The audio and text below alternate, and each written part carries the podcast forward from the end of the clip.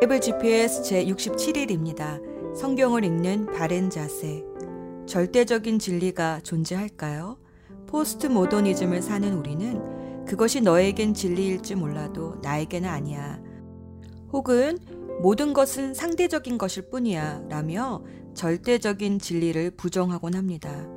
동양에서는 이미 수천 년 전부터 절대 진리란 없다고 생각해 왔습니다.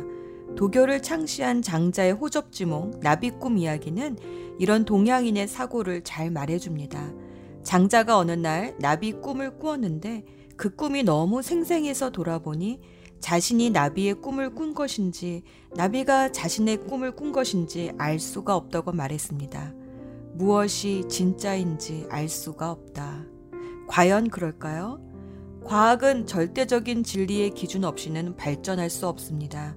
과학이 변하지 않는 물리의 법칙을 발견했기 때문에 그 법칙에 의지해서 높은 빌딩도 세우고 수십만 대의 차들이 다니는 다리도 세울 수 있었습니다.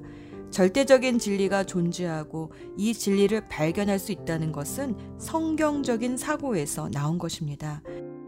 그래서 서구 기독교 사회는 일찍부터 자료를 수집하고 가설을 세우고 실험하고 증명하고 논문을 발표하면서 과학을 발전시켜 올 수 있었습니다. 진리의 상대성은 과학에서도 통하지 않지만 사실 도덕에서도 통하지 않습니다. 왜냐하면 아무리 서로 다른 문화권에 산다 할지라도 사람의 마음은 죄를 지으면 양심의 가책을 받고 악인이 벌을 받고 의인이 상을 받으면 기뻐하는 어떤 변하지 않는 도덕률이 존재하기 때문입니다. 조금만 주변을 둘러봐도 이렇게 보편적이고 오랜 세월 동안 변하지 않는 절대 기준의 진리가 있다는 것을 알 수 있습니다. 변하는 것을 따라 살면 형통하지 못하지만 변하지 않는 진리의 기준을 따라 살면 형통합니다. 가짜는 처음에는 화려해도 마치 꽃병 속의 꽃이 시간이 지나면 시드는 것처럼 사라지지만 진리는 생명이 있어서 아무리 겨자씨 같은 작은 것이라 할지라도 시간이 지날수록 뿌리를 내리고 또 재생산해서 번성하게 됩니다. 팀 하스라는 주차 빌딩 건축 회사로 성공하신 하영록 목사님은 성경대로 비즈니스를 해야 성공할 수 있다는 삶의 간증을 P31, 즉 잠언 31장이라는 책으로 내셨습니다. 이런 예는 주변에 참 많이 있습니다. 성경대로 공부하고 성경대로 일하고 성경대로 데이트하고 성경대로 자녀 양육하고 성경대로 결혼 생활하고 성경대로 사역할 때에 처음은 좀 힘들더라도 갈수록 형통하는 삶을 살게 됩니다. 진리는 그래서 진리입니다. 진리는 오래 갑니다. 진리는 영원하기 때문입니다. 하지만 거짓은 오래 가지 못합니다. 상대적인 진리는 진리가 아니라 거짓입니다. 변하기 때문입니다.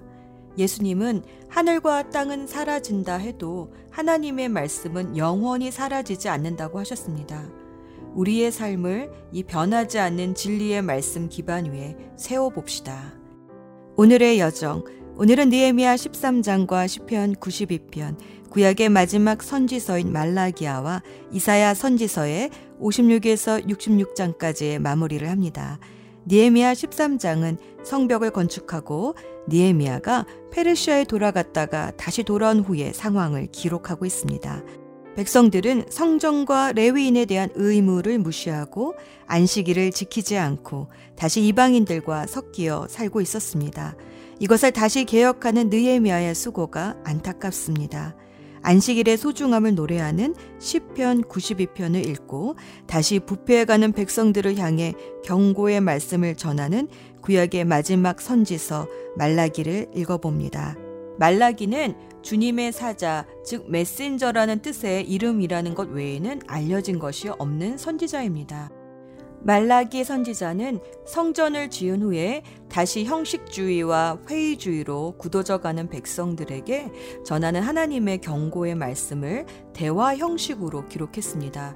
첫 번째 대화는 하나님께서 내가 너희를 사랑한다 하시니 백성들은 그걸 어떻게 아냐고 반문합니다.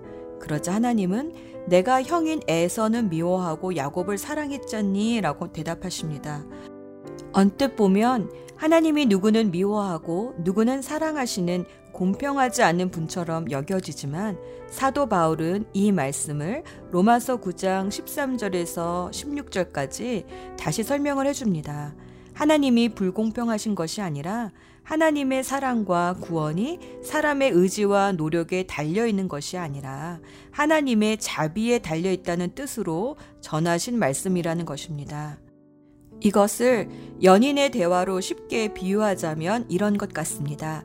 당신이 정말 날 사랑해? 라는 질문에 그럼 내가 그때 네 주변에 잘 나가던 아무개가 아니라 널 선택했잖아. 널 사랑하니까.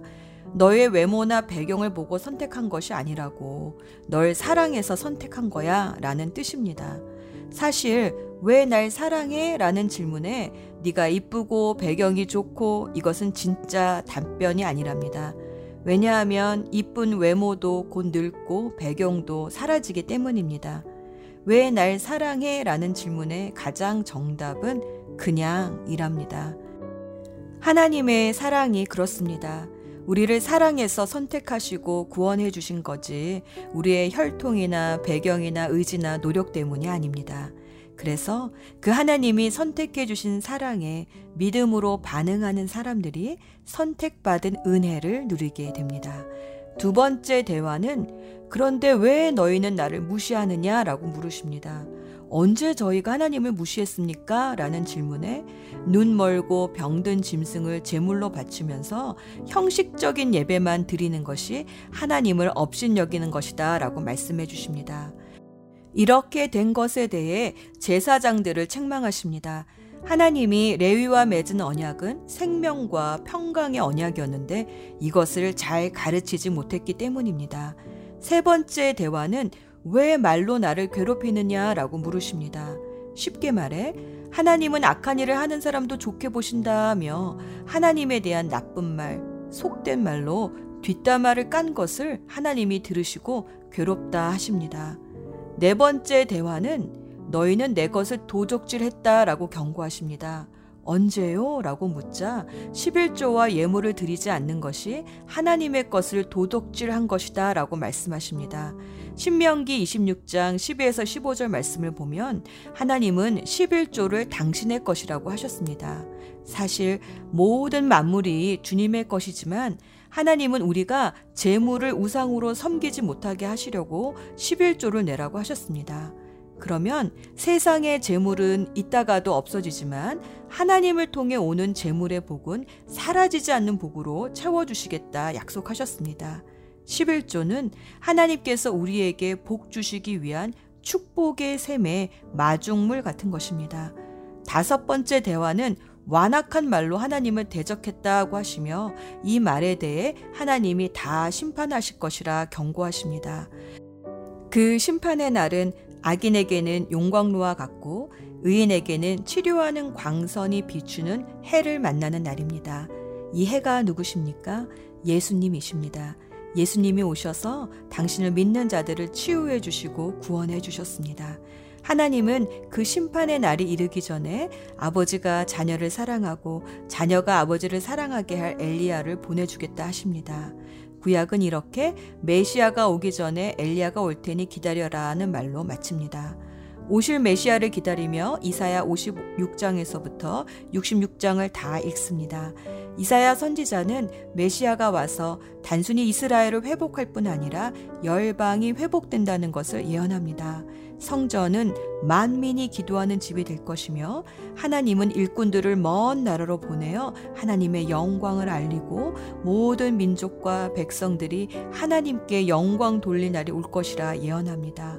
그리고 새 하늘과 새 땅으로 하나님의 나라가 이곳에 임할 것이라는 계시록과의 동일한 말씀으로 이사야서는 마무리가 됩니다. 예수 전망대 말라기 4장 5에서 6절 말씀. 주의 크고 두려운 날이 이르기 전에 내가 너희에게 엘리야 예언자를 보내겠다. 그가 아버지의 마음을 자녀에게로 돌이키고 자녀의 마음을 아버지에게로 돌이킬 것이다. 돌이키지 않으면 내가 가서 이 땅에 저주를 내리겠다. 말라기를 마지막으로 하나님은 400여 년 동안 선지자들을 보내지 않으시고 침묵하십니다. 그리고 때가 참에 하나님은 늙도록 자녀가 없었던 제사장 부부 사가랴와 엘리사벳 부부에게 아들을 주십니다. 그 아들은 엘리야의 사역을 하게 될 아이입니다. 누가복음 1장 17절 말씀. 그는 또한 엘리야의 심령과 능력을 가지고 주님보다 앞서 와서 부모의 마음을 자녀에게로 돌아오게 하고 거역하는 자들을 의인의 지혜의 길로 돌아서게 해서 주님을 맞이할 준비가 된 백성을 마련할 것이다. 그의 이름은 세례 요한입니다. 그는 예수님께 침례를 베풀고 예수님이 하나님의 어린 양이라 증언했습니다. 요한복음 1장 29절 말씀 다음날 요한은 예수께서 자기에게 오시는 것을 보고 말하였다. 보시오, 세상 죄를 지고 가는 하나님의 어린 양입니다. 이렇게 말라기를 비롯한 모든 선지서들은 오실 메시아 예수님에 대해 예언하고 있습니다. 기도합시다. 변치 않으신 하나님, 어제나 오늘이나 앞으로도 동일하신 하나님, 세상은 변화무쌍하지만 우리에겐 변치 않는 말씀을 주시고 또 읽게 해주시니 감사드립니다. 말씀으로 함께 해주시는 예수 그리스도의 이름으로 기도합니다. 아멘. 느헤미야 13장 그날에 그들은 모세의 책을 백성에게 읽어 주었습니다. 그러다가 그 책에 암몬 사람이나 모압 사람은 하나님의 회중에 참석할 수 없다고 적힌 것을 알게 되었습니다. 암몬 사람과 모압 사람은 이집트에서 탈출하여 나온 이스라엘 백성을 음식과 물을 가지고 따뜻하게 맞아들이지 않았습니다. 오히려 그들은 발람을 고용해서 이스라엘을 향해 저주하게 했습니다. 그러나 우리 하나님께서 그 저주를 복으로 바꾸어 주셨습니다. 백성은 이 가르침을 듣고 이스라엘 가운데 모든 외국인을 구분해 놓았습니다. 그 일이 있기 전에 제사장 엘리아십은 하나님의 성전 창고를 맡고 있었습니다. 엘리아십은 도비야와 가깝게 지냈습니다. 엘리아십은 도비야가 큰 창고 가운데 하나를 쓰도록 허락했습니다. 그 방은 성전에서 쓸 곡식 재물과 향과 그릇과 곡식의 11조와 포도주와 기름을 보관하던 곳입니다. 그 물건들은 레위 사람과 노래하는 사람과 문지기들의 것이며 제사장에게 주는 예물로 쓰였습니다. 그 일이 일어났을 때에 나는 예루살렘에 없었습니다. 나는 바빌론 왕 아닥사스다에게 돌아가 있었습니다. 내가 왕에게 돌아간 때는 그가 왕으로 있은 지 32년째 되는 해입니다. 얼마 뒤에 나는 왕에게 예루살렘으로 돌아가게 해달라고 말했습니다. 나는 예루살렘으로 돌아왔습니다. 돌아와서 엘리아십이 저지른 나쁜 짓에 대해 알게 되었습니다. 엘리아십은 도비아에게 성전 뜰에 있는 방 하나를 내어준 것입니다. 나는 너무나 화가 났습니다. 나는 도비아의 물건을 모두 방 밖으로 내던지고 사람들을 시켜 그 방을 깨끗이 하도록 했습니다. 그런 다음에 하나님의 성전에서 쓸 그릇들과 곡식재물과 향을 다시 들여놓았습니다. 나는 또 백성들이 레위 사람들에게 주어야 할 몫을 주지 않는 것을 알게 되었습니다. 이미 레위 사람들과 노래하는 사람들은 자신이 맡은 일을 그만두고 각기 자기 고향으로 돌아가 버린 상태였습니다. 그래서 나는 어찌하여 하나님의 성전을 돌보지 않았소 하고 관리들을 꾸짖었습니다.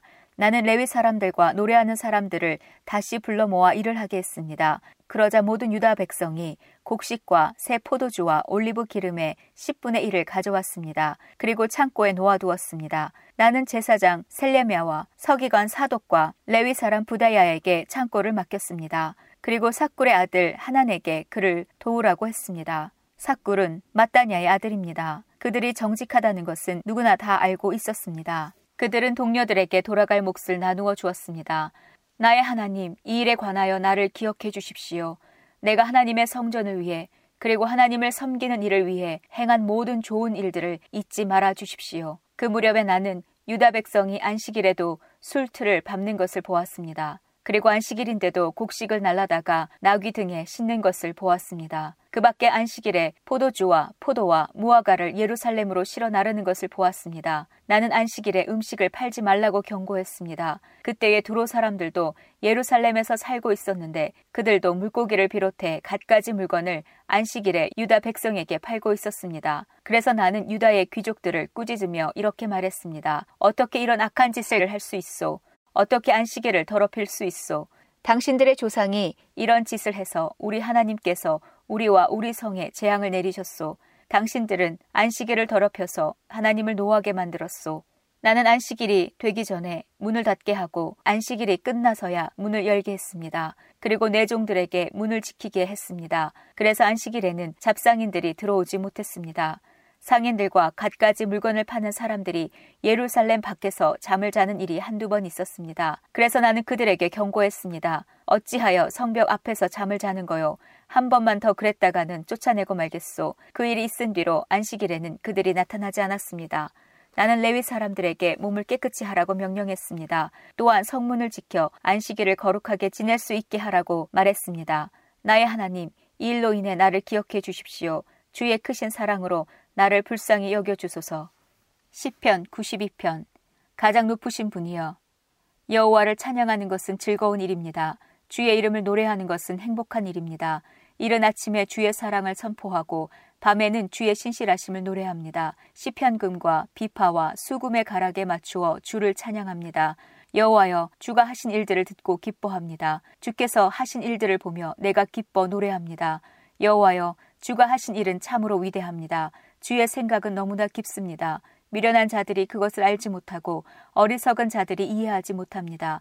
악한 자들이 풀처럼 쑥쑥 자라고 악을 행하는 자들이 잘 되는 것처럼 보이지만 그들은 영원히 망하고 말 것입니다. 여호와여 주는 영원히 높임을 받으실 분이십니다. 여호와여 주의 원수들은 반드시 망할 것입니다. 악을 행하는 자들도 모두 다 흩어지게 될 것입니다. 그러나 주는 나의 뿔을 들소처럼 강하게 하셨으며 내게 신선한 기름을 부어 주셨습니다. 내가 두 눈으로 적들이 전쟁에 패하는 것을 보고 두 귀로 악한 원수들이 도망치는 소리를 들었습니다. 의로운 자들은 종려나무처럼 무성하며 레바논의 백향목처럼 울창할 것입니다. 그들은 마치 여호와의 성전들의 심기운 나무처럼 우리 하나님의 정원에서 우거지게 될 것입니다. 그들은 늙어서도 열매를 맺으며 항상 싱싱하고 푸를 것입니다. 그들은 여호와는 올바르시다. 주는 나의 바위이시며 그분께는 구분대가 없다라고 말할 것입니다. 느에미야 13장 그 무렵에 나는 또 유다 남자들이 아스돗과 암몬과 모압의 여자들과 결혼한 것을 알았습니다. 그들 자녀의 절반은 아스돗 말이나 다른 나라 말은 하면서도 유다 말은 하지 못했습니다. 나는 그런 사람들을 꾸짖으며 저주했습니다. 나는 그들 가운데 몇 사람을 때리고 머리털을 뽑았습니다. 나는 그들에게 하나님의 이름으로 맹세하게 했습니다. 나는 이렇게 말했습니다. 당신들의 딸을 외국인의 아들과 결혼시키지 마시오. 외국인의 딸을 당신이나 당신 아들의 아내로 삼지 마시오. 이스라엘의 솔로몬 왕이 죄를 지은 것도 바로 그런 외국인 여자 때문이었소. 그 어떤 나라에도 솔로몬 같은 왕은 없었소. 솔로몬은 하나님의 사랑을 받은 사람이요.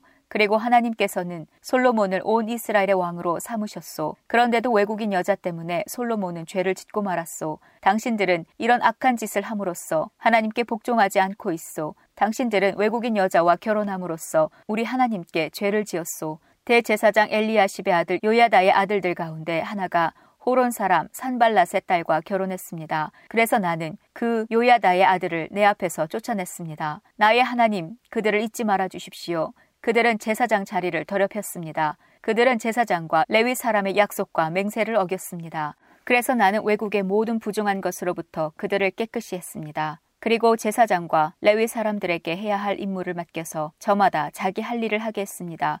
그리고 나는 정한 때에 나무와 첫 열매를 재단에 가져오게 했습니다. 나의 하나님, 나에게 은혜를 베풀어 주소서, 나를 기억하시고 복을 주소서.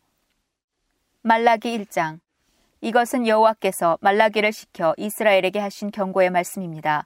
나는 너희를 사랑했다고 여호와께서 말씀하셨다. 그러나 너희는 말하기를 여호와께서 어떻게 우리를 사랑하셨습니까? 라고 한다.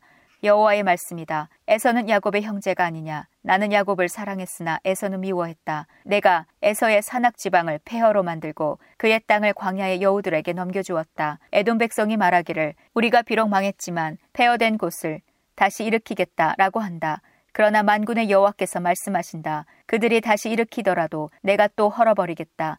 사람들이 말하기를 에돔은 악한 나라다. 여호와께서는 언제나 에돔 백성에게 진노하신다라고 할 것이다. 너희가 이것을 너희 눈으로 직접 보고 말하기를 여호와께서는 이스라엘 경계 밖에서도 위대하시다라고 할 것이다. 만군의 여호와의 말씀이다. 아들은 그 아버지를 존경하고 종은 그 주인을 존경한다. 나는 아버지다. 그러나 너희가 나를 언제 존경했느냐? 나는 주인이다. 그러나 너희가 나를 언제 존경했느냐? 하지만 너희는 묻기를 우리가 언제 주를 업신여겼습니까? 라고 한다. 너희는 내 재단에 부정한 재물을 가져오므로 나를 업신여겼다. 하지만 너희는 묻기를 우리가 언제 재물을 부정하겠습니까? 라고 한다. 너희는 주의 재단을 업신여겨도 괜찮다고 생각했다. 너희는 눈먼 짐승을 재물로 바쳤다. 그것이 잘못된 것이 아니냐. 또 너희는 다리를 절거나 병든 짐승을 재물로 바치기도 했다. 그것이 잘못된 것이 아니냐. 그런 것은 너희 총독에게 바쳐보아라. 그가 너희를 반갑게 맞이하겠느냐. 너희를 좋아하겠느냐. 나 망군의 여호와의 말이다. 이제 나에게 자비를 베풀어 달라고 빌어보아라. 그러나 그런 재물을 바치고도 나의 자비를 얻을 수 있겠느냐. 나 만군의 여호와의 말이다. 너희 가운데 누가 성전문을 닫아서 내 재단 위에 헛된 불을 피우지 못하게 하면 좋겠다. 나는 너희들을 좋아하지 않는다. 너희가 바치는 재물도 받지 않겠다. 나 망군의 여호와의 말이다. 해 뜨는 곳에서부터 해 지는 곳까지 내가 모든 민족들 가운데서 영광을 받을 것이다. 곳곳마다 사람들이 향과 깨끗한 재물을 내게 바칠 것이다. 내가 모든 민족들 가운데서 영광을 받을 것이다. 나 망군의 여호와의 말이다. 그러나 너희는 나를 존경하지 않는다. 너희는 말하기를 주의 재단은 부정하며 그 위에 있는 음식은 없인 여겨도 괜찮다라고 한다. 또 너희는 이 일은 귀찮다라고 말하면서 코웃음을 친다. 나 망군의 여호와의 말이다. 너희가 다쳤거나 절거나 병든 짐승을 가져와 제물로 바치지만 나는 그런 것을 받지 않겠다. 나 여호와의 말이다. 속이는 사람, 즉 짐승 떼 가운데서 수컷을 바치기로 약속해 놓고 흠 있는 것을 바치는 사람은 저주를 받는다. 나는 위대한 왕이다. 나 만군의 여호와의 말이다. 모든 민족이 내 이름을 두려워한다. 말라기 2장 제사장들아, 이것은 너희에게 하는 명령이다. 귀를 기울여 내가 하는 말을 잘 들어라. 내 이름을 존경하여라. 나 만군의 여호와의 말이다. 그렇게 하지 않으면 내가 너희에게 저주를 내리겠다. 너희 복을 저주하겠다. 너희가 내 말을 귀담아 듣지 않았으므로 내가 이미 너희 복을 저주했다. 내가 너희 자손을 심판하겠다. 너희가 절기 때 바친 재물의 똥을 너희 얼굴에 바르겠다. 그리고 너희를 그 똥과 함께 던져버리겠다. 그때에 너희는 내가 이 명령을 내린 까닭을 알게 될 것이다. 그것은 내가 레위와 맺은 언약을 이어가기 위함이다. 나 망군의 여호와의 말이다. 내가 레위와 맺은 언약은 생명과 평강의 언약이다. 내가 이 언약을 그들과 맺은 것은 그들로 하여금 나를 경외하게 하기 위함이었다. 그리하여 그들이 나를 두려워하고 내 이름을 두려워했다. 그들이 바른 가르침을 베풀었고 거짓말을 하지 않았다. 그들이 평화와 정직으로 내 명령을 잘 지켰다. 그들이 많은 사람을 죄에서 떠나도록 했다. 제사장은 지식을 지켜야 하고 그들은 율법을 구해야 한다. 그것은 제사장은 만군의 여호와의 사자이기 때문이다. 그러나 너희 제사장들은 바른 길에서 벗어났다. 너희는 그릇되게 가르쳐 많은 사람들이 죄를 짓게 만들었다. 너희는 레위 지파와 맺은 언약을 어겼다. 나 만군의 여호와의 말이다. 너희는 내 말을 지키지 않았고 재판을 할 때에 공평하지 않게 한쪽 편만 들었다. 그러므로 나도 너희가 모든 사람 앞에서 미움을 받고 수치를 당하게 하였다. 우리 모두의 아버지는 한 분이시다. 한 하나님이 우리를 지으셨다. 그런데 어찌하여 사람들이 서로 약속한 것을 어기느냐? 어찌하여 우리 조상이 하나님과 맺은 언약을 더럽히느냐? 유다 백성은 거짓을 행하고 그들은 여호와께서 역겨워하시는 일을 이스라엘과 예루살렘에서 저질렀다. 유다 백성은 여호와께서 사랑하시는 성전을 두려워하지 않았다. 유다의 남자들은 외국 우상을 섬기는 여자들과 결혼했다. 이런 일을 하는 사람은 만군의 여호와께 재물을 바치더라도 여호와께서 그를 이스라엘 집에서 쫓아내실 것이다. 너희가 저지른 짓이 또 있다. 너희는 여호와의 재단을 너희 눈물로 적셨다. 여호와께서 너희 재물을 좋아하시지도 않고 받아 주시지도 않는다고 너희는 울고 탄식했다. 그러면서 왜 재물을 받지 않으십니까? 라고 물었다. 그것은 네가 젊어서 결혼한 내 아내와 어떻게 지냈는지 여호와께서 다 보셨기 때문이다. 그녀는 내 동반자이며 언약으로 맺어진 내 아내인데도 너는 내 아내와 맺은 약속을 어겼다. 여호와께서는 남편과 아내를 만드시고 둘이 한 몸과 영이 되어 하나님의 것이 되게 하셨다. 그리고 그들이 하나님께 성실한 자녀를 낳기를 바라셨다. 그러므로 마음에 새겨두어라. 너희가 젊어서 결혼한 아내와 맺은 언약을 어기지 마라. 이스라엘 하나님 여호와께서 말씀하셨다. 나는 이혼을 미워한다. 또 폭력을 휘두르기를 마치 옷을 입듯이 너무나 쉽게 하는 사람을 미워한다. 나 만군의 여호와의 말이다. 그러므로 조심하고 언제나 성실하여라. 너희는 말로 여호와를 괴롭혔다. 그러고도 너희는 우리가 어떻게 여호와를 괴롭혔습니까? 하고 묻는다. 너희는 하나님은 악한 일을 하는 사람도 좋게 보신다. 하나님은 그런 사람을 좋아하신다. 라고 말하여 여호와를 괴롭혔다. 또 공평한 하나님이 어디 계시냐? 라고 물어 여호와를 괴롭혔다. 말라기 3장 만군의 여호와께서 말씀하셨다. 내가 내 사자를 보내어 내 앞길을 닫게 하겠다. 너희가 찾던 여호와가 갑자기 여호와의 성전에 이를 것이다. 너희가 바라는 언약의 사자가 이를 것이다. 그러나 그가 오시는 날에는 아무도 견디지 못하며 그가 나타나실 때에 아무도 살아남지 못한다. 그는 연단하는 불과 같을 것이며 깨끗하게 하는 비누와 같을 것이다. 그는 은을 달구어 연단하는 사람과 같을 것이다. 그는 레위 사람들을 연단하여 금과 은처럼 만들 것이다. 그러면 그들이 여호와께 올바른 재물을 가져올 것이다. 그때 여호와께서 옛날처럼 유다와 예루살렘의 재물을 받으실 것이다. 만군의 여호와께서 말씀하셨다. 그때에 내가 가서 너희를 심판하겠다. 마술하는 사람, 가늠하는 사람, 거짓말하는 사람, 일꾼들의 품삯을 떼어먹는 사람, 과부와 고아를 속이는 사람, 외국인을 학대하는 사람, 나를 존경하지 않는 사람의 악함을 증언하는 증인이 되겠다. 나는 여호와이다. 나는 변하지 않는다. 그러므로 너희 야곱의 자손은 멸망하지 않는다. 너희 조상 때부터 너희는 내 규례를 따르지 않고 지키지 않았다. 나에게로 돌아오너라. 그러면 나도 너희에게 돌아가겠다. 나 망군의 여호와가 말했다.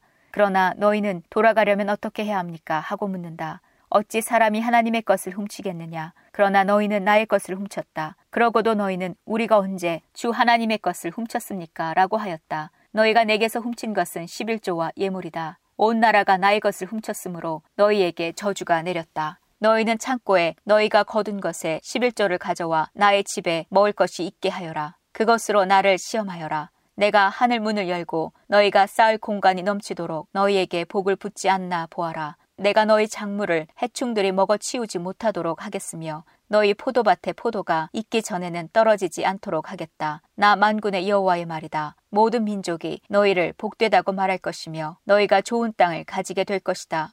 나 만군의 여호와의 말이다. 여호와께서 말씀하셨다. 너희가 거친 말로 나 주를 욕되게 했다.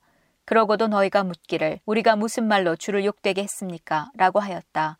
너희가 말하기를 하나님을 섬기는 것이 헛되다. 하나님의 율법을 지켜 보아야 아무 소용이 없다. 만군의 여호와 앞에서 우리의 한 일을 뉘우쳐 보아야 아무 소용이 없다. 오히려 교만한 사람이 복이 있고 악한 사람이 성공한다. 하나님께 도전하는 사람이 화를 면한다. 라고 하였다. 그때의 주를 두려워하는 사람들이 서로 하는 말을 들었다. 여호와께서 그들의 말을 분명히 들으시고 주를 두려워하는 자와 섬기는 사람들의 이름을 책에 적게 하셨다. 여호와께서 그들의 이름을 기억하실 것이다. 만군의 여호와께서 말씀하셨다. 그들은 내 것이다. 그날이 오면 그들은 내 소유가 될 것이다. 아버지가 자기를 섬기는 아들을 아끼듯이 내가 내 백성을 아끼겠다. 그때 너희가 선한 사람과 악한 사람의 차이를 보게 될 것이며 나 주를 섬기는 사람과 섬기지 않는 사람의 차이를 보게 될 것이다.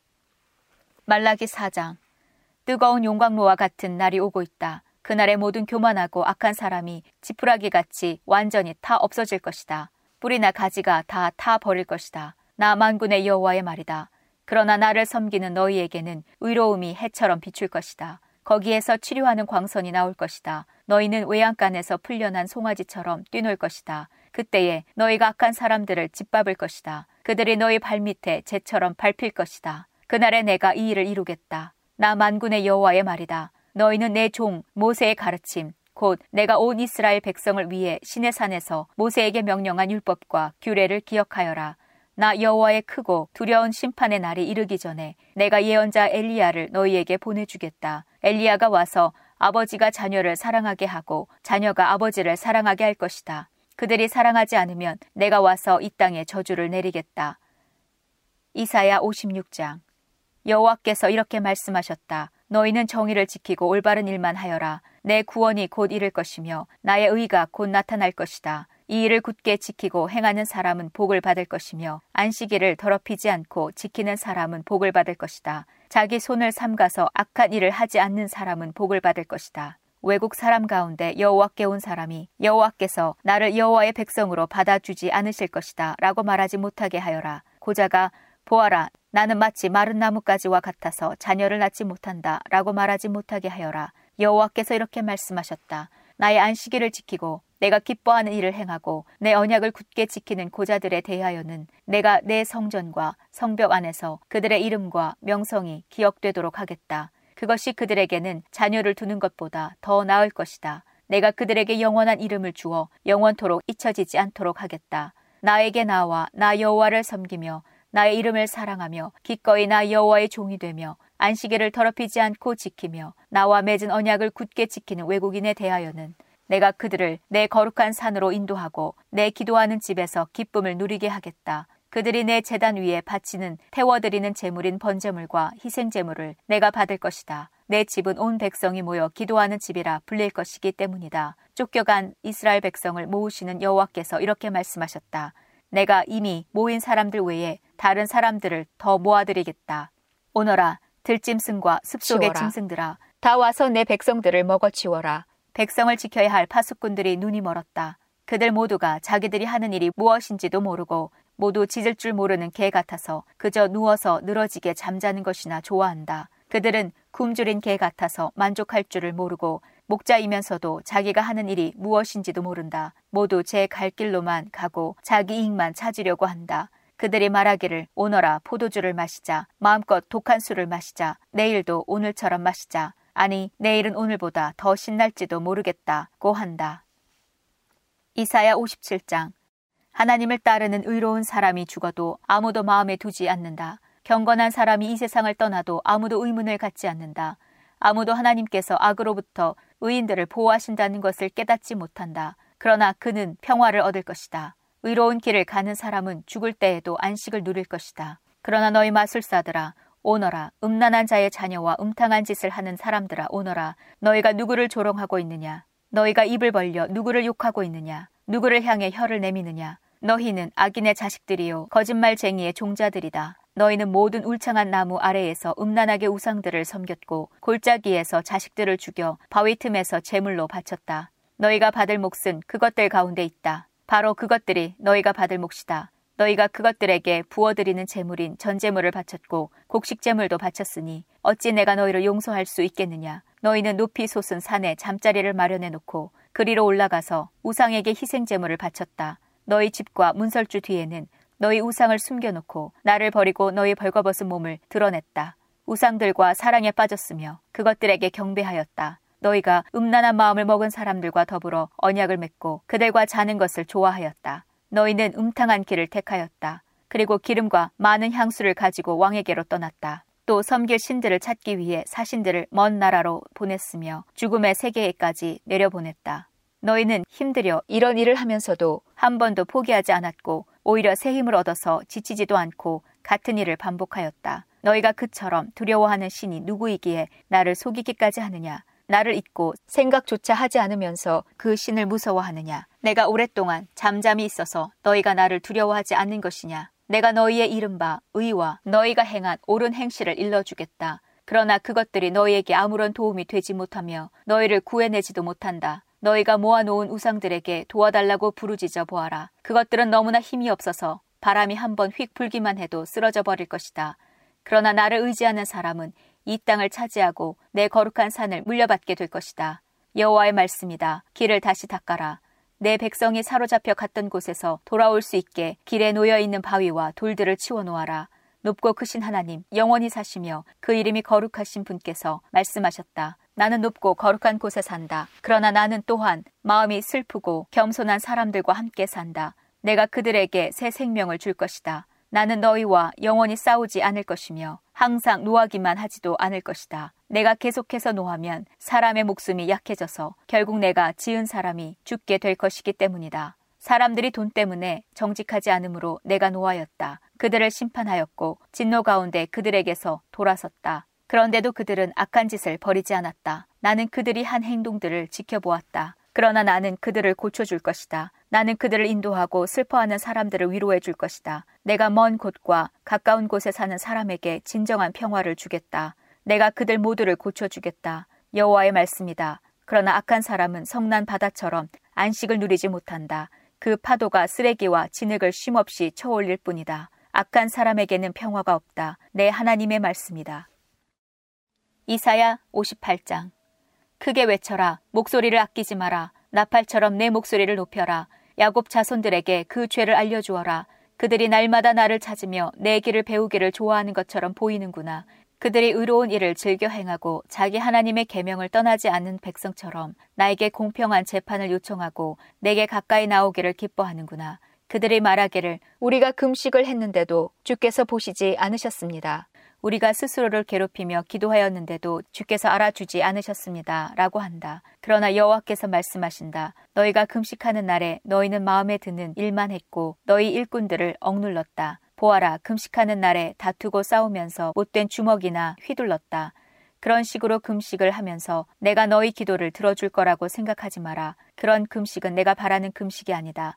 사람이 그런 식으로 스스로 자기 몸을 괴롭히는 것을 나는 좋아하지 않는다. 바람 앞에 풀잎처럼 머리를 숙이고 거친 베옷을 입으며 제 위에 앉는다고 해서 내가 기뻐하는 것이 아니다. 그렇게 한다고 해서 내가 바라는 금식이 되겠느냐. 내가 바라는 금식은 너희가 부당하게 가두어 놓은 사람을 풀어주고 그들의 사슬을 끊어주며 억눌림 당하는 사람들을 풀어주고 그들이 하는 고된 일을 쉽게 해주는 것이다. 너희 음식을 굶주린 사람에게 나누어 주고 가난하고 집 없는 사람을 너희 집에 들이며 헐벗은 사람을 보면 그에게 너희 옷을 주고 기꺼이 너희 친척을 돕는 것이 내가 바라는 것이다. 그러면 너희 빛이 새벽 햇살처럼 빛날 것이며 너희 상처가 쉽게 나을 것이다. 너를 의롭다 하시는 분이 내 앞에 가시며 여호와의 영광이 뒤에서 너희를 지켜 주실 것이다. 그때에 너희가 여호와를 부르면 여호와께서 대답하실 것이다. 너희가 부르짖으면 여호와께서 내가 여기 있다고 말씀하실 것이다. 남을 고통스럽게 하지 말고 남을 향해 거친 말과 손가락질을 하지 마라. 굶주린 사람에게 먹을 것을 주고 고통 가운데 있는 사람을 도와주어라. 그러면 너희 빛이 어둠 가운데서 빛나며 대낮같이 밝을 것이다. 그리고 여호와께서 늘 너희를 인도하실 것이다.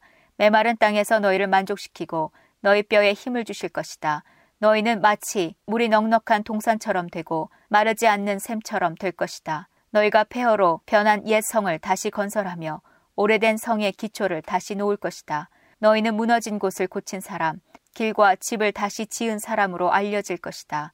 너희는 안식일에 관한 나의 가르침을 지켜야 한다. 그 거룩한 날에 너희 사업을 멈추고 안식일을 기쁜 날이라 부르고 나 여호와의 거룩한 날을 귀하게 여겨야 한다. 그날에는 너희 마음에 드는 일만 하지 말고 너희 멋대로 말하지 말아야 한다.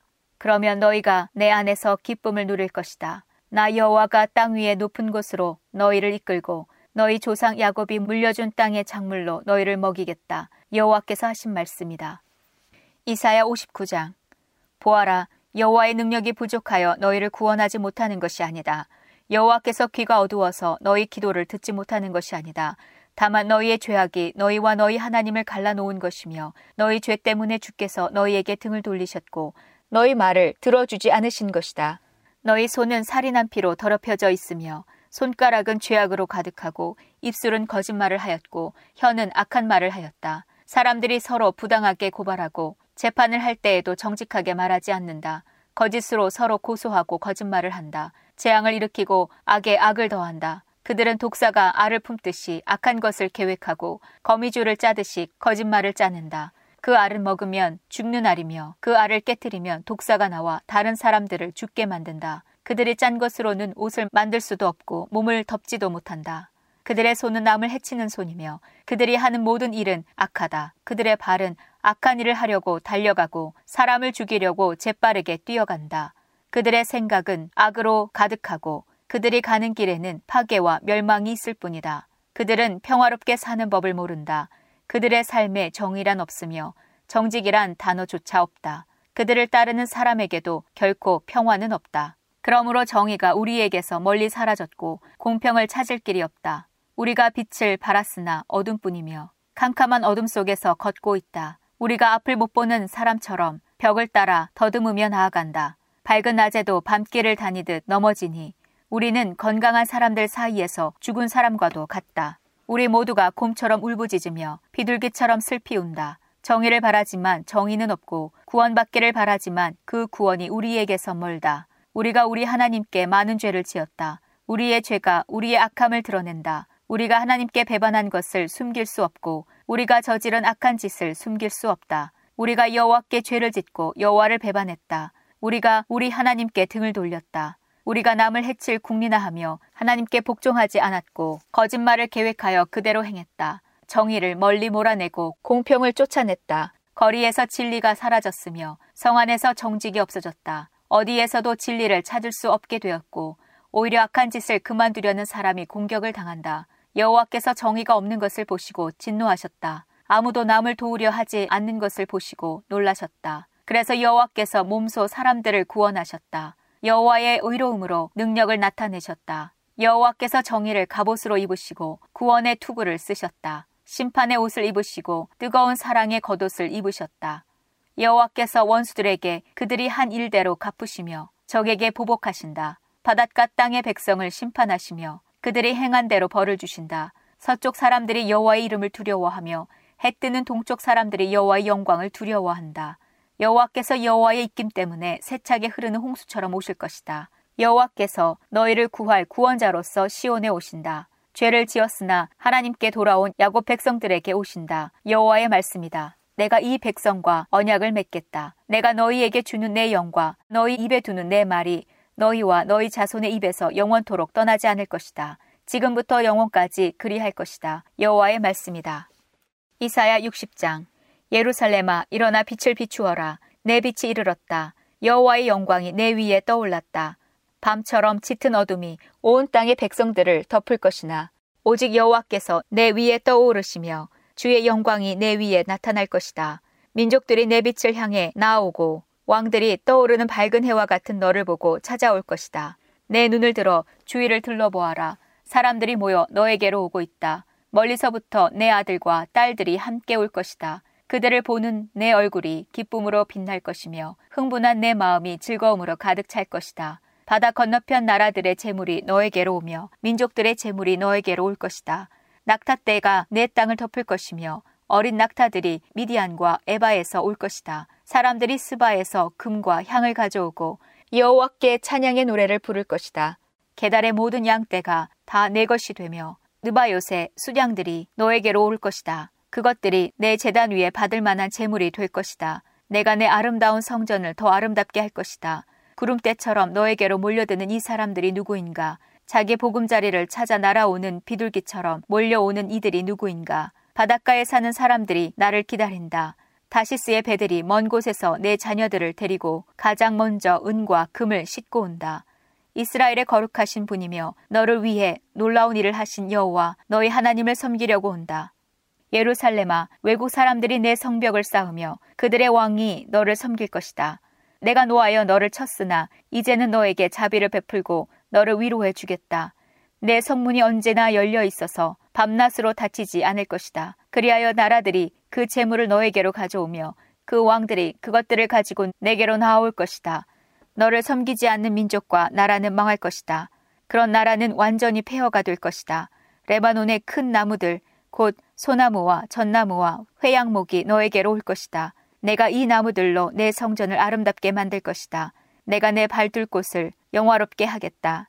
너를 해치던 사람들이 너에게 와서 절할 것이며 너를 미워하던 사람들이 내 발 앞에 엎드릴 것이다. 그들이 너를 이스라엘의 거룩하신 분의 성 시온이라 부를 것이다. 내가 전에는 버림을 받고 미움을 받아 지나다니는 사람마저 없었으나 이제부터 내가 너를 영화롭게 하겠다. 영원히 행복한 곳이 되게 하겠다. 아기가 어머니 젖을 빨듯이 내가 민족들에게서 필요한 것을 얻어낼 것이다. 내가 왕들의 젖을 빨며 자랄 것이다. 그때에 내가 나 여호와가 너를 구원하고 야곱의 전능한 하나님이 너를 지킨다는 것을 알게 될 것이다. 내가 노쇠 대신 너에게 금을 가져오며 쇠 대신 은을 가져오겠다. 나무 대신 노쇠를 가져오고 돌 대신 쇠를 가져오겠다. 너에 대한 심판을 평화로 바꾸겠다. 너는 정의로운 다스림을 받을 것이다. 내 땅에 다시는 폭력이 없을 것이며 내 땅이 파괴되거나 망하지도 않을 것이다. 구원이 성벽처럼 너를 둘러쌀 것이며 그 문으로 들어가는 사람들의 입술에는 찬양이 흘러넘칠 것이다. 더 이상 해가 낮을 밝히는 빛이 되지 않을 것이며 더 이상 달이 밤을 밝히는 빛이 되지 않을 것이다. 나 여호가 영원토록 내 빛이 될 것이며 내 영광이 될 것이다. 나 여호와가 영원히 내 빛이 되고 내 슬퍼하는 날이 끝날 것이므로 내 해가 다시는 지지 않고 내 달이 다시는 어두워지지 않을 것이다. 내 모든 백성이 의로운 백성이 되고 영원히 땅을 차지할 것이다. 그들은 내가 심은 나무다. 내가 내 영광을 나타내려고 내 손으로 그들을 지었다. 가장 작은 집안이 큰 족속을 이루고 너희 가운데 가장 보잘것없는 사람이 큰 나라를 이룰 것이다. 나는 여호와다. 때가 되면 내가 서둘러 이 모든 일을 이루겠다. 이사야 61장 주 여호와께서 내게 영을 주셨다. 여호와께서 내게 기름을 부으셔서 가난한 사람들에게 기쁜 소식을 전하게 하셨다. 주께서 나를 보내셔서 마음이 상한 사람을 위로하고 포로에게 자유를 선포하고 갇힌 사람에게 해방을 선포하게 하셨다. 또 여호와께서 자비를 베푸실 때와 악한 백성을 심판하실 날을 선포하여 슬퍼하는 모든 사람을 위로하게 하셨다. 여호와께서는 시온에서 슬퍼하는 사람들에게 죄를 뿌리는 대신 왕관을 씌워주며 슬픔 대신 기쁨의 기름을 발라주며 절망 대신 찬양의 옷을 입혀주실 것이다. 이제 그들은 의의 나무라 불릴 것이며 여호와께서 자신의 영광을 나타내시려고 심으신 나무라 불릴 것이다. 그들은 옛 폐허 위에 다시 건설하며 오래전에 망했던 곳을 다시 세울 것이다. 폐허가 된 성들, 오랫동안 황무지로 남아있던 곳을 다시 쌓을 것이다. 내 백성아, 낯선 사람들이 와서 너희 양떼를 칠 것이며 다른 나라 사람들이 내 밭과 과수원을 가꿀 것이다. 너희는 여호와의 제사장이라 불릴 것이며 우리 하나님의 종이라는 이름을 얻을 것이다. 세계 모든 나라들의 재물이 너희 것이 되어 너희가 그것을 자랑할 수 있을 것이다. 너희가 이제까지 당한 부끄러움과 불명예 대신에 갑절의 부와 더불어 영원한 기쁨을 누릴 것이다. 나 여호와는 정의를 사랑하며 도둑질과 모든 악한 짓을 미워한다. 그동안 내 백성이 받은 고통에 대하여 성실히 보상하겠다. 그리고 그들과 영원한 언약을 맺겠다. 모든 민족들이 내 백성의 자녀를 알게 될 것이며 그들의 자녀가 세계 모든 나라에 알려질 것이다. 그들을 보는 사람마다 여호와께서 그들에게 복 주셨다는 사실을 알게 될 것이다. 여호와께서 나를 매우 기쁘게 해 주셨다. 내가 온 마음으로 내 하나님 안에서 즐거워한다. 여호와께서 나에게 구원의 옷을 입혀 주셨고 의의 겉옷을 입혀 주셨다. 나는 결혼식을 위해 단장한 신랑 같고 보석으로 치장한 신부 같다. 땅이 식물을 자라게 하며 동산이 그곳에 뿌려진 씨를 자라게 하듯이 주 여호와께서 의와 찬송을 모든 나라 앞에서 솟아나게 하실 것이다. 이사야 62장 내가 시온을 위하여 잠잠히 있지 않겠다. 예루살렘을 위해 쉬지 않겠다. 시온의 의가 밝은 빛처럼 비출 때까지 예루살렘의 구원이 횃불처럼 타오를 때까지 내가 조용히 있지 않겠다. 예루살렘아, 나라들이 내 의를 볼 것이며 모든 왕이 내 영광을 볼 것이다. 그때에 내가 여호와께서 주실 새 이름으로 불릴 것이다. 너는 여호와의 손에 들려 있는 아름다운 왕관이 될 것이다. 사람들이 다시는 너를 버림받은 백성이라 부르지 않을 것이며 다시는 내 땅을 황폐한 땅이라 부르지 않을 것이다. 너는 헵시바라는 이름을 얻을 것이며 내 땅은 뷸라라는 이름을 얻을 것이다. 이는 여호와께서 너를 사랑하시기 때문이며 신랑이 신부를 기쁘게 맞이하듯 하나님께서 내 땅을 기뻐하실 것이기 때문이다. 젊은 남자가 젊은 여자와 결혼하듯이 내 아들들이 내 땅과 결혼할 것이다. 신랑이 신부를 보고 기뻐하듯이 내 하나님이 너를 보고 기뻐하실 것이다. 예루살렘아, 내가 내 성벽 위에 파수꾼을 세웠다. 그들은 밤이나 낮이나 쉬지 않을 것이다. 여호와께 자신의 약속을 기억나게 해 드려야 할 너희는 결코 잠잠히 있어서는 안 된다. 여호와께서 예루살렘을 세우실 때까지 너희는 쉬지 말고 기도해야 한다.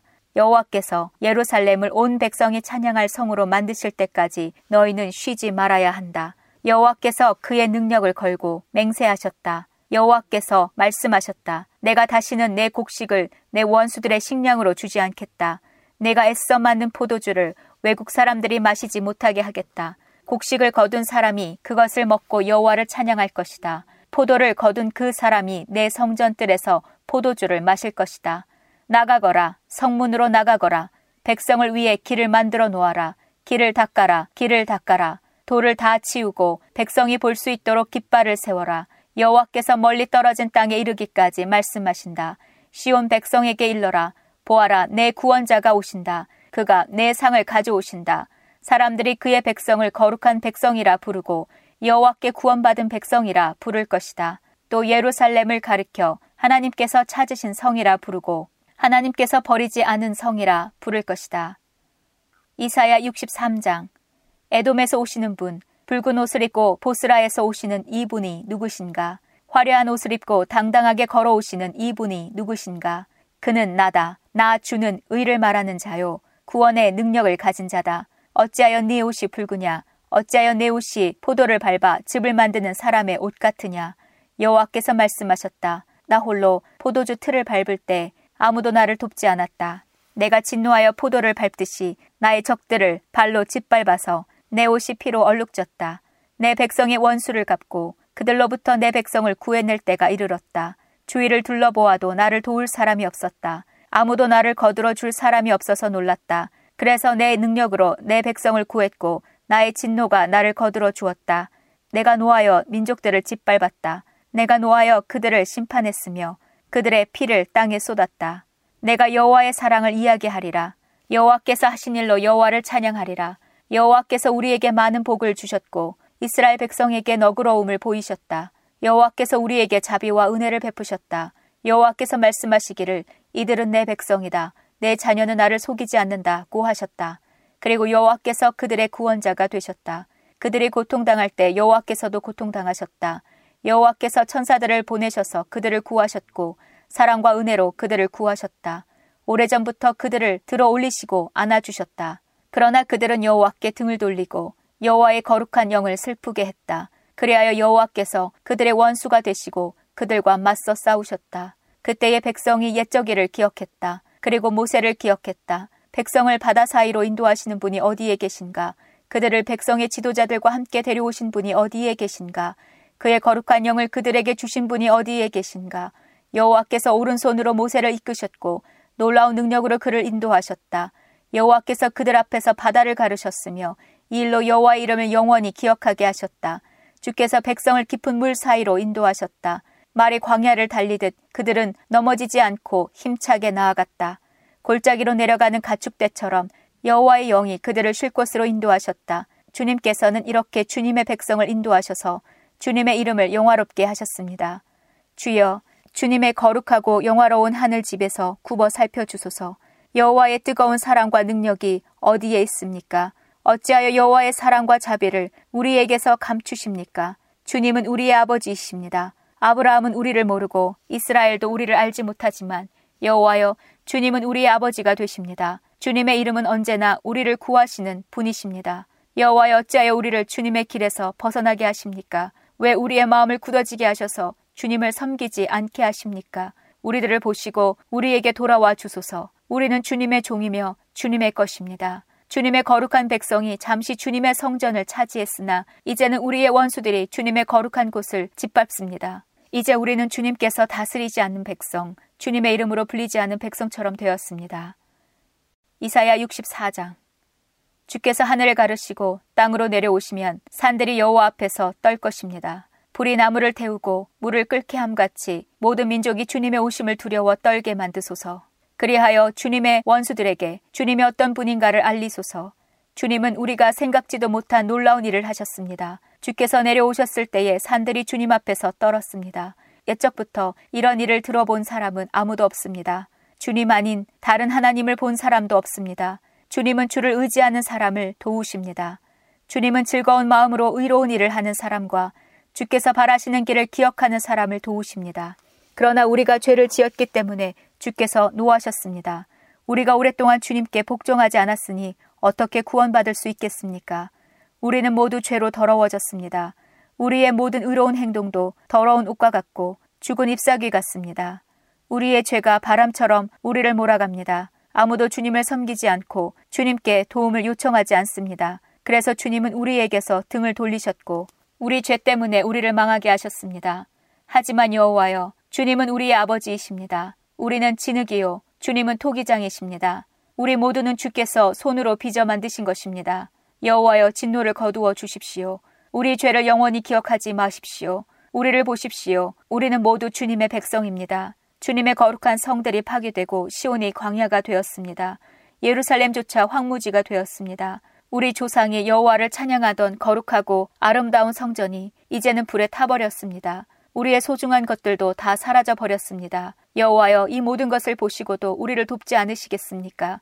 우리는 견딜 수 없는데 어째서 여호와께서는 잠잠히 계시기만 하십니까? 어찌하여 우리로 하여금 무거운 벌을 받게 하십니까? 이사야 65장 나는 나를 찾지 않는 백성에게 나를 알려주었다. 내게 도움을 요청하지 않는 그들에게 나를 밝히 드러냈다. 내 이름을 부르지도 않던 나라에게 내가 여기 있다 라고 말하였다. 내게 등을 돌린 백성을 맞이하려고 하루 종일 팔을 벌리고 있었다. 그러나 그들은 의로운 길을 가지 않았으며 제멋대로 살았다. 그들은 바로 내 앞에서 항상 나를 진노하게 하는 일들만 했다. 그들의 동산에서 우상에게 재물을 바쳤고 벽돌 재단 위에 향을 피웠다. 그들은 무덤 속에 앉았고 은밀한 장소에서 밤을 새웠다. 그들은 돼지고기를 먹었고 그들의 냄비에는 부정한 고기 국물이 가득했다. 그러면서도 그들은 다른 사람들에게 말하기를 물러서라 가까이 오지 마라 나는 거룩한 몸이다 라고 하였다. 이런 사람들은 내 코에 콧김 같고 하루 종일 타는 불 같아서 나를 끊임없이 진노하게 만든다. 보아라 그들에 대한 심판이 내 앞에 적혀 있으니 내가 잠잠히 있지 않고 반드시 갚아주겠다. 너희가 한 그대로 너희를 심판하겠다. 너희 죄와 너희 조상의 죄를 함께 심판하겠다. 그들이 산 위에서 우상에게 향을 피웠으며 언덕 위에서 나를 욕되게 했다. 그러므로 그들이 한 일에 따라 내가 그들을 심판하겠다. 여호와께서 이렇게 말씀하셨다. 포도의 즙이 남아 있으면 사람들이 포도를 없애지 않는다. 왜냐하면 그 안에 좋은 것이 남아 있음을 알기 때문이다. 나도 내 종들에게 그렇게 하겠다. 그들을 완전히 멸망시키지는 않겠다. 내가 야곱의 자녀 가운데 얼마를 씨앗으로 남겨두겠다. 유다 백성 가운데 얼마는 내 산을 물려받을 것이다. 내가 뽑은 사람이 그 산을 차지할 것이며 내 종들이 거기에서 살 것이다. 샤론 평야는 양떼를 칠 목초지가 되고 아골 골짜기는 소떼가 쉴 곳이 될 것이다. 나를 따르는 백성이 그곳을 차지할 것이다. 그러나 나 여호와를 떠난 사람, 내 거룩한 산을 잊은 사람, 상을 차려놓고 행운이라는 우상을 섬기는 사람, 운명이라는 우상을 위해 잔치를 베푸는 사람은 심판을 받는다. 너희의 운명은 내가 정한다. 내가 내 칼로 너희 모두를 심판하겠다. 왜냐하면 내가 너희를 불러도 너희가 대답하지 않았고 말해도 듣지 않았기 때문이다. 너희는 내가 악하다고 말한 일과 내가 좋아하지 않는 일만 골라 했다. 그러므로 주 여호와께서 이렇게 말씀하셨다. 내 종들은 먹겠으나 너희 악한 백성은 굶주릴 것이다. 내 종들은 마시겠으나 너희 악한 백성은 목마를 것이다. 내 종들은 기뻐하겠으나 너희 악한 백성은 부끄러움을 당할 것이다. 보아라, 내 종들은 기쁜 마음으로 노래를 부르겠지만 너희 악한 백성은 마음이 상하여 통곡할 것이다. 너희의 이름이 내 종들 사이에서 저주의 말이 될 것이다. 이는 주 여호와께서 너희를 죽이시고 다른 이름으로 주의 참된 종들을 부르실 것이기 때문이다. 이 땅에서 복을 비는 사람은 믿부신 하나님께 빌며 맹세를 하는 사람은 믿부신 하나님의 이름으로 맹세할 것이다. 옛날의 고통은 잊혀질 것이며 여호와께서 옛날의 고통을 사라지게 할 것이다. 보아라, 내가 새 하늘과 새 땅을 창조할 것이다. 옛날 일은 더 이상 생각하지 않을 것이다. 내 백성이 내가 창조하는 것 때문에 영원히 즐거워하고 기뻐할 것이다. 내가 예루살렘을 기쁨이 가득한 성으로 만들고 그 백성을 즐거움이 가득한 백성으로 만들겠다. 내가 예루살렘을 기쁨으로 여기고 내 백성을 즐거움으로 여기겠다. 그 성에서 다시는 우는 소리와 부르짖는 소리가 들리지 않을 것이다. 다시는 그 성에 며칠 살지 못하고 죽는 아이가 없을 것이며 수명을 다하지 못하고 죽는 노인도 없을 것이다. 백살에 죽는 사람을 젊은이라 부를 것이며 백살이 되기 전에 죽는 사람을 저주받은 사람으로 여길 것이다. 집을 지은 사람이 자기가 지은 집에서 살 것이며 포도밭을 가꾼 사람이 자기가 기른 포도 열매를 먹을 것이다. 집을 지은 사람이 따로 있는데 다른 사람이 그 집에서 사는 일도 없고 심은 사람이 따로 있는데 다른 사람이 그 열매를 먹는 일도 없을 것이다. 내 백성이 나무처럼 오래오래 살겠고 자신들이 애써서 얻은 것을 마음껏 누릴 것이다. 사람들이 헛되이 수고하는 일이 없을 것이며 낳은 자녀가 죽는 일이 없을 것이다. 내 백성과 그들의 자녀가 모두 나 여호와가 주는 복을 받을 것이다. 그들이 부르기도 전에 내가 대답하겠고 그들이 미처 말을 마치기도 전에 내가 들어주겠다. 이리와 어린 양이 평화롭게 함께 먹으며 사자들이 소처럼 마른 풀을 먹을 것이다. 뱀이 흙을 먹고 살며 아무도 해치지 않을 것이다. 내 거룩한 산에서는 서로 해치는 일도 없고 상하게 하는 일도 없을 것이다. 여호와의 말씀이다. 이사야 66장 여호와께서 이렇게 말씀하셨다. 하늘은 내 보좌요, 땅은 내 발판이다. 그러니 누가 내 집을 지을 수 있겠으며 내가 쉴 곳이 어디 있겠느냐? 내 손이 이 모든 것을 지었다. 이 모든 것은 다 내 것이다. 여호와의 말씀이다. 겸손하고 자기 죄를 뉘우치는 사람, 나를 두려워하고 내 말을 따르는 사람, 이런 사람이 내가 좋아하는 사람이다. 소를 죽여 내게 제물로 바치는 것은 살인하는 것과 다름이 없고 양을 죽여 내게 제물로 바치는 것은 개의 목을 부러뜨리는 것과 다름이 없다. 제사 드리는 예물이 돼지의 피와 같고 향을 피우는 것이 우상을 섬기는 것과 다를 바 없다. 이런 사람은 자기 멋대로 하며 내 뜻을 따르지 않는 사람들이다. 그들은 그런 역겨운 짓 하는 것을 좋아한다. 그러므로 내가 그들을 심판하겠다. 그들이 가장 무서워하는 것으로 그들을 심판하겠다. 그들은 내가 불러도 대답하지 않았고 내가 말해도 귀담아 듣지 않았다. 그들은 내가 악하다고 말한 일을 행했으며 내가 좋아하지 않는 일만을 골라 했다. 여호와의 말씀을 두려움으로 따르는 사람들아 여호와께서 하시는 말씀을 들어라. 너희가 나를 따름으로 내 형제들이 너를 미워하고 너희에게 등을 돌렸다. 너희 형제들이 이르기를 여호와께서 영화롭게 되면 우리도 돌아와 너희와 함께 기뻐하겠다고 한다. 그러나 그들은 부끄러움을 당할 것이다. 성에서 나는 큰 소리를 들어보아라. 성전에서 나는 소리를 들어보아라. 여호와께서 원수들을 심판하시며 그들이 행한 대로 벌하시는 소리다. 한 여자가 진통을 겪기도 전에 아기를 낳았다. 해산의 고통을 당하기도 전에 아들을 낳았다. 누가 이런 일을 들었느냐? 누가 이런 일을 보았느냐? 나라가 어떻게 하루 만에 생길 수 있겠느냐? 민족이 어떻게 한순간에 생길 수 있겠느냐? 그러나 시온은 해산의 고통을 느끼자마자 자녀를 낳았다. 이처럼 어떤 고통이 있을 때 내가 반드시 새 생명을 낳게 하겠다. 여호와의 말씀이다. 생명을 주는 이가 어찌 태를 닫겠는가? 너희 하나님의 말씀이다. 예루살렘을 사랑하는 사람들아, 예루살렘과 함께 즐거워하여라. 예루살렘을 생각하며 슬퍼하던 사람은 예루살렘과 함께 기쁨의 노래를 불러라. 아기가 어머니 젖을 빨며 만족해 하듯 너희가 예루살렘의 좋은 것을 배불리 먹으며 예루살렘의 귀한 것을 차지하고 기쁨을 누릴 것이다. 여호와께서 이렇게 말씀하셨다. 내가 예루살렘의 평화가 강물처럼 흐르게 하겠다. 민족들의 재물이 예루살렘으로 흘러들어오게 하겠다. 너희는 아기처럼 젖을 빨며 내 품에 안길 것이고 내 무릎 위에서 귀여움을 받을 것이다. 어머니가 자식을 위로하듯 내가 너희를 위로하겠다. 너희가 예루살렘에서 위로를 받을 것이다. 너희가 이것을 보고 기뻐할 것이며 너희의 몸과 마음이 건강해질 것이다. 여호와의 종들은 여호와의 능력을 보겠으나 여호와의 원수는 여호와의 진노를 볼 것이다. 보아라 여호와께서 불에 쌓여 오신다. 여호와의 군대가 먼지 구름을 일으키며 온다. 여호와께서 진노와 징계의 불꽃으로 그들을 심판하러 오실 것이다. 여호와께서 불과 칼로써 세상을 심판하실 것이니 많은 사람이 여호와께 죽임을 당할 것이다. 이 백성이 자기 몸을 거룩하게 하고 동산에 들어가 헛된 신을 섬겼다. 무리를 지어 동산에 들어가 돼지고기와 쥐와 갖가지 역겨운 것을 먹었다. 그들은 모두 멸망할 것이다. 여호와의 말씀이다. 내가 그들의 악한 행실과 생각을 안다. 그러므로 내가 그들을 심판하러 오겠다. 모든 민족과 백성을 모을 때가 올 것이니 그들이 와서 내 영광을 볼 것이다. 내가 백성 가운데 몇 사람에게 표시를 해주겠다. 내가 그들 중에서 구원받은 사람들을 다시스와 리비아와 활 쏘는 사람들의 나라인 리디아와 두발과 그리스와 내 이름을 들은 적도 없고 내 영광을 본 적도 없는 먼 나라들로 보내겠다. 그들이 내 영광을 이 민족들에게 알려줄 것이다. 그들이 너희의 형제가 되는 온 이스라엘 사람을 모든 민족들에게서 데려와 나 여호와에게 예물로 바칠 것이다. 너희의 형제 이스라엘 사람은 말과 전차와 수레와 나귀와 낙타를 타고 예루살렘에 있는 나의 거룩한 산으로 올 것이다. 그들은 마치 이스라엘 사람들이 깨끗한 그릇에 담아 나 여호와의 성전으로 가져오는 예물과 같을 것이다. 내가 그 사람들 가운데 몇 사람을 골라 제사장과 레위 사람으로 삼겠다. 여호와의 말씀이다. 내가 내 앞에 영원히 있을 새 하늘과 새 땅을 만들겠다. 이와 같이 너희 이름과 너희 자손도 언제나 나와 함께 있을 것이다. 여호와의 말씀이다. 안식일과 초하루 축제일마다 모든 사람이 내게 예배하러 올 것이다. 여호와의 말씀이다.